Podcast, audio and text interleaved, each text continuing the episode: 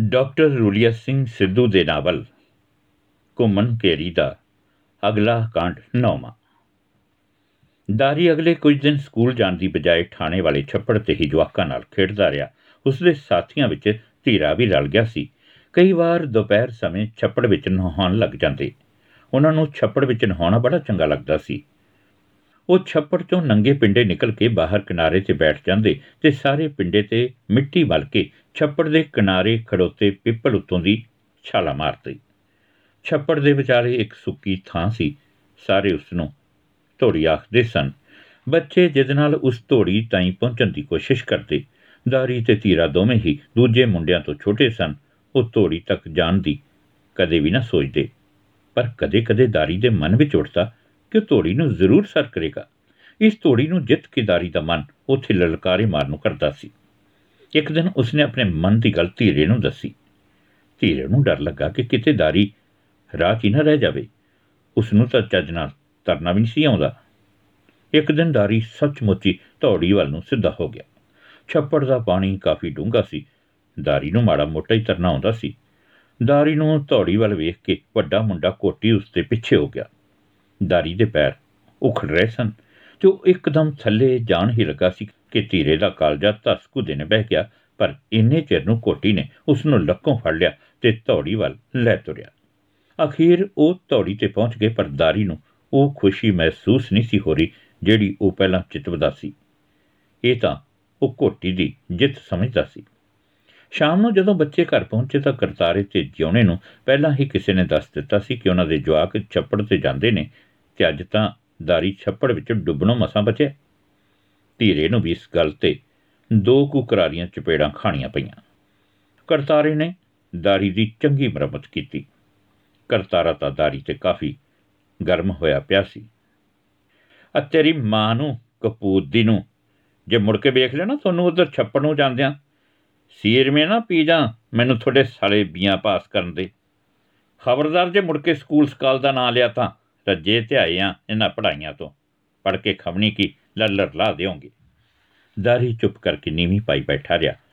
ਕਦੇ-ਕਦੇ ਕਨੱਖੀ ਅੱਖ ਆਪਣੀ ਮਾਂ ਵੱਲ ਵੇਖ ਲੈਂਦਾ, ਜਿਹੜੀ ਮੱਝ ਦਾ ਗੁਤਾਵਾ ਕਰਦੀ ਸੀ। ਉਸ ਨੂੰ ਵੀ ਇਸ ਗੱਲ ਦਾ ਕਾਫੀ ਗੁੱਸਾ ਸੀ। ਜਾਏ ਖਾਣਿਆ, ਜੇ ਡੁੱਬ ਜਾਂਦਾ ਤਾਂ ਅਸੀਂ ਕਿਹਦੀ ਮਾਂ ਨੂੰ ਮਾਸੀ ਆਖਦੇ? ਤੇਰਾ ਤਾਂ ਪਤਾ ਨਹੀਂ, ਮੈਂ ਤਾਂ ਆਪਦੀ ਨੂੰ ਕਹਿ ਦਿੰਦਾ। ਦਾਰੀ ਨੇ ਬਹੁਤ ਹੀ ਹੌਲੀ ਆਖਿਆ, ਖੜੋ ਤੇਰੇ ਵੱਡੇ ਹਾਲੇ ਵੀ ਸਾਲਾ ਅੱਗੋਂ ਬੋਲਦਾ ਹੈ। ਕਰਤਾਰੇ ਨੇ ਖੜੇ ਹੀ ਚਿੱਤਰ ਚਲਾਇਆ, ਜਿਹੜਾ ਦਾਰੀ ਦੀ ਪਿੱਠ ਵਿੱਚ ਵੱਜਿਆ। ਮਾਰਤਾ ਓਏ ਬਾਪੂ, ਉਹ ਮੈਂ ਨਹੀਂ ਹੋ ਜਾਂਦਾ ਕਿਤੇ, ਮੈਂ ਨਹੀਂ ਪੜਨਾ ਪੁੜਨਾ ਭਾਵੇਂ ਵੱਢ ਦੇ। ਓਏ ਪੜਨ ਨੂੰ ਤਾਂ ਮੈਨੂੰ ਦੀਦੀ ਆ ਤੇਰੀ ਤਹਿਸੀਲਦਾਰੀ। ਸੁਣ ਲੈ ਬਿੱਲੂ ਦੀ ਮਾਂ, ਜੇ ਮੁੜ ਕੇ ਇਹਨੂੰ ਪੁੱਛ-ਪੁੱਛ ਕੀਤਾ ਮੈਥੋਂ ਬੁਰਾ ਕੋਈ ਨਹੀਂ। ਸਵੇਰ ਤੋਂ ਇਹ ਜਾਊ ਮਈਆਂ ਲੈ ਕੇ। ਨਾ ਮੈਂ ਕੀ ਪੁੱਛ-ਪੁੱਛ ਕਰਨੀ ਹੈ? ਇਹ ਖਲ ਨਹੀਂ ਆਏ ਜੇ ਇਹਨਾਂ ਨੇ ਕੀ ਪੂਰੀਆਂ ਪਾਉਣੀਆਂ? ਜੋ ਜੀ ਕੋਕੋ ਤੇ ਉਹ ਜੇ ਬੱਚੇ। ਤੂੰ ਵੀ ਤਾਂ ਫੌਜ ਚੋਂ ਹੀ ਭੱਜ ਆਇਆ ਸੀ। ਕਿਉਂ ਤੈਨੂੰ ਬਣਾਵਾਂ ਲੈਫਟੈਨੈਂਟ ਕਿਵੇਂ ਟੁੱਟੇ ਛਿੱਤਰ ਵਾਂਗੂ ਵੱਧਦੀ ਆਉਂਦੀਆਂ ਨਾ ਤੂੰ ਹੀ ਰੱਖ ਆਪਦੀ ਲੈਫਟੈਨੀ ਸਾਂਭ ਕੇ, ਮੈਨੂੰ ਨਹੀਂ ਲੋੜ। ਕਰਤਾਰਾ ਬੁੜਬੁੜ ਕਰਦਾ, ਮੋਢੇ ਤੇ ਚੌਂ ਰੱਖ ਕੇ ਮਿਸਤਰੀ ਕੋਲ ਡੰਗਾਉਣ ਚਲਾ ਗਿਆ। ਉਹਦੇ ਜਾਣ ਪਿੱਛੋਂ ਦਲੀਪ ਕੌਰ ਦਾਰੀ ਨੂੰ ਕੋਸਣ ਲੱਗ ਪਈ। ਉਤਰਿਆ, ਚਾਰ ਅੱਖਰ ਪੜ ਜਾਂਦਾ ਚੰਗਾ ਸੀ। ਰੋਟੀ ਦੇ ਸਿਰੇ ਹੋ ਜਾਂਦਾ ਸੀ ਤਾਂ ਪਸ਼ੂਆਂ ਦੀ ਜੂਨ ਭੋਗਦੀਆਂ, ਤੂੰ ਤਾਂ ਨਿਕਲ ਜਾਂਦਾ ਇਸ ਜੂਨ ਤੋਂ। ਐ ਕਿਉਂ ਮਾਸਟਰ ਸੁੰਦਰ ਸਿੰਘ ਸਵਰਗਾਂ 'ਚ ਰਹਿੰਦਾ ਸੁਣ ਲਿਆ ਕਰ, ਸਵੇਰੇ ਸਵੇਰੇ ਪਾਠ ਜਿਹੜਾ ਉਹਨਾਂ ਦੇ ਘਰੇ ਹੁੰਦਾ ਸੁੰਦਰ ਸਿੰਘ ਤਾਂ ਦੇਵਤਾ ਬੰਦਾ ਹੈ। ਉਹਦੀ ਨੂੰਹ ਹੀ ਕਲਛਣੀ ਆ ਗਈ। ਉਹਦੇ ਵਿਚਾਰੇ ਦੇ ਕੀ ਬਸ ਦੀ ਗੱਲ ਹੈ? ਜੇ ਤੇਰੀ ਨੂੰਹ ਆ ਗਈ ਫੇਰ ਵੀ ਤਾਂ ਨਰਕ ਬਣਨਾ ਹੀ ਆ ਹੁਣ ਕਿਉਂ ਐਵੇਂ ਮਗਜ 25 ਕਰੀਏ? ਤੇਰੇ ਨਾਲ ਨਹੀਂ ਮਿੱਕੀ ਦਾ। ਸਵੇਰ ਤੋਂ ਫੱਕ ਖੇਤਾਂ ਦੀ ਧੂੜ। ਕੋਈ ਨਹੀਂ ਥੋੜੇ ਹਿੱਸੇ ਘਟਾਓ ਦੂਜੇ ਦਿਨ ਤੋਂ ਦਾਰੀ ਆਪਣੇ ਖੇਤਾਂ ਵਿੱਚ ਮੱਝਾਂ ਲਿਜਾਣ ਲੱਗ ਪਿਆ। بارش ਨਾ ਪੈਣ ਕਰਕੇ ਘਾਹ ਬਹੁਤ ਘੱਟ ਸੀ। ਉਹਨਾਂ ਦੇ ਖੇਤਾਂ ਤੋਂ ਅਗਾਂਹ ਜਾ ਕੇ ਇੱਕ ਮਹਿਰਾ ਸੀ। ਉੱਥੇ ਕਾਫੀ ਝਾੜ ਬੂਟ ਸਨ। ਇੱਕ ਵੱਡਾ ਛੱਪੜ ਵੀ ਸੀ। ਕਰਤਾਰੇ ਨੇ ਦਾਰੀ ਨੂੰ ਮੱਝਾਂ ਉੱਥੇ ਲਿਜਾਣ ਲਈ ਕਹਿ ਦਿੱਤਾ। ਜਦੋਂ ਉਹ ਮੱਝਾਂ ਲੈ ਕੇ ਪੀਸੀਆਂ ਨੇ ਮਹਿਰੇ ਕੋਲ ਪਹੁੰਚਿਆ ਤਾਂ ਤਿੱਖੜ ਦੁਪਹਿਰਾ ਹੋ ਚੱਲਿਆ ਸੀ। ਉਸਨੇ ਮਹਿਰੇ ਦੇ ਵਿੱਚ ਵਜੀਰੇ ਦੀਆਂ ਬੱਕਰੀਆਂ ਚਰਦੀਆਂ ਵੇਖੀਆਂ। ਦੂਰ ਸਾਰੇ ਛੱਪੜ ਕਿਨਾਰੇ ਇੱਕ ਬੇਰੀ ਹੇਠ ਕਈ ਮੁੰਡੇ ਹੋਰ ਵੀ ਬੈਠੇ ਸਨ ਤੇ ਕਈ ਛੱਪੜ ਵਿੱਚ ਨਹਾਰੇ ਸਨ। ਉਸ ਦੀ ਖੁਸ਼ੀ ਦੀ ਹੱਦ ਨਾ ਰਹੀ। ਜਦੋਂ ਉਸ ਨੂੰ ਇਹ ਪਤਾ ਲੱਗਾ ਕਿ ਧੀਰੇ ਨੂੰ ਵੀ ਉਹਦੇ ਘਰਦਿਆਂ ਨੇ ਵਜੀਰੇ ਨਾਲ ਬੱਕਰੀਆਂ ਚਾਰਨ ਲਾ ਦਿੱਤਾ ਸੀ। ਦਾਰੀ ਨੇ ਵੇਖਿਆ ਕਿ ਪੀਸੀਆਂ ਨੇ ਮਹਿਰੇ ਵਿੱਚ ਇੱਕ ਕਿਸਮ ਦਾ ਮੇਲਾ ਲੱਗਿਆ ਹੋਇਆ ਸੀ। ਮੁੰਡੇ ਆਪਣੀ ਮਰਜ਼ੀ ਨਾਲ ਛੱਪੜ ਵਿੱਚ ਨਹਾ ਰਹੇ ਸਨ। ਕੋਈ ਰੋਕ ਟੋਕ ਨਹੀਂ ਸੀ। ਦਾਰੀ ਵੀ ਅੱਜ ਜੀ ਭਰ ਕੇ ਨਹਾਤਾ। ਉਸ ਦੀਆਂ ਮੱਝਾਂ ਮਹਿਰੇ ਵਿੱਚੋਂ ਚਰ ਕੇ ਛੱਪੜ ਵਿੱਚ ਆ ਬੈਠੀਆਂ ਸਨ। ਦਾਰੀ, ਸਵੇਰੇ ਵੀ ਇੱਧਰ ਆਏਗਾ? ਧੀਰੇ ਨੇ ਪੁੱਛਿਆ। ਹਾਂ, ਇੱਧਰ ਹੀ। ਬਾਪੂ ਕਹਿੰਦਾ ਹੈ, ਇੱਥੇ ਲੈ ਜਾ ਕਰ ਪਸ਼ੂ। ਚੱਲ ਫੇਰ ਤਾਂ ਠੀਕ ਹੈ। ਓਏ ਮੋਦੂ ਚਾਹ ਧਰ ਲੋ ਓਏ। ਪਰਛਾਵੇਂ ਢਲਦਿਆਂ ਵੇਖ ਕੇ ਦੂਰੋਂ ਵਜ਼ੀਰੇ ਨੇ ਆਵਾਜ਼ ਦਿੱਤੀ ਆ ਯਾਰ ਮੈਂ ਤਾਂ ਕੁਛ ਨਹੀਂ ਲਿਆਇਆ ਚਾਹ ਵਾਸਤੇ। ਦਾਰੀ ਨੇ ਮੋਦੂ ਨੂੰ ਕਿਹਾ ਕਿਉਂ ਕੀ ਲੋੜ ਹੈ? ਇਹ ਤਾਂ ਬਾਬੇ ਦਾ ਲੰਗਰ ਹੈ ਦੁਪਹਿਰ ਵੇਲੇ ਦਾ ਸਾਰਾ ਖਾਣਾ ਵਜ਼ੀਰ ਸਾਹਿਬ ਦੇ ਸਿਰ ਹੁੰਦਾ ਹੈ।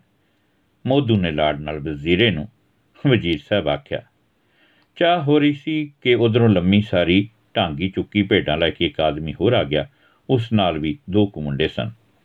ਲਓ ਜੀ ਸ਼ਹਿਨशाह ਵੀ ਆ ਗਿਆ, ਮੋਦੂ ਨੇ ਕਿਹਾ। ਦਾਰੀ ਤੇ ਤੀਰਾ ਬੜੇ ਹੈਰਾਨ ਸਨ ਕਿ ਸ਼ਹਿਨशाह ਤਾਂ ਬਾਤਾਂ ਵਿੱਚ ਆਉਂਦੇ ਹਨ, ਤੇ ਉਹ ਰਾਜੇ ਹੁੰਦੇ ਹਨ।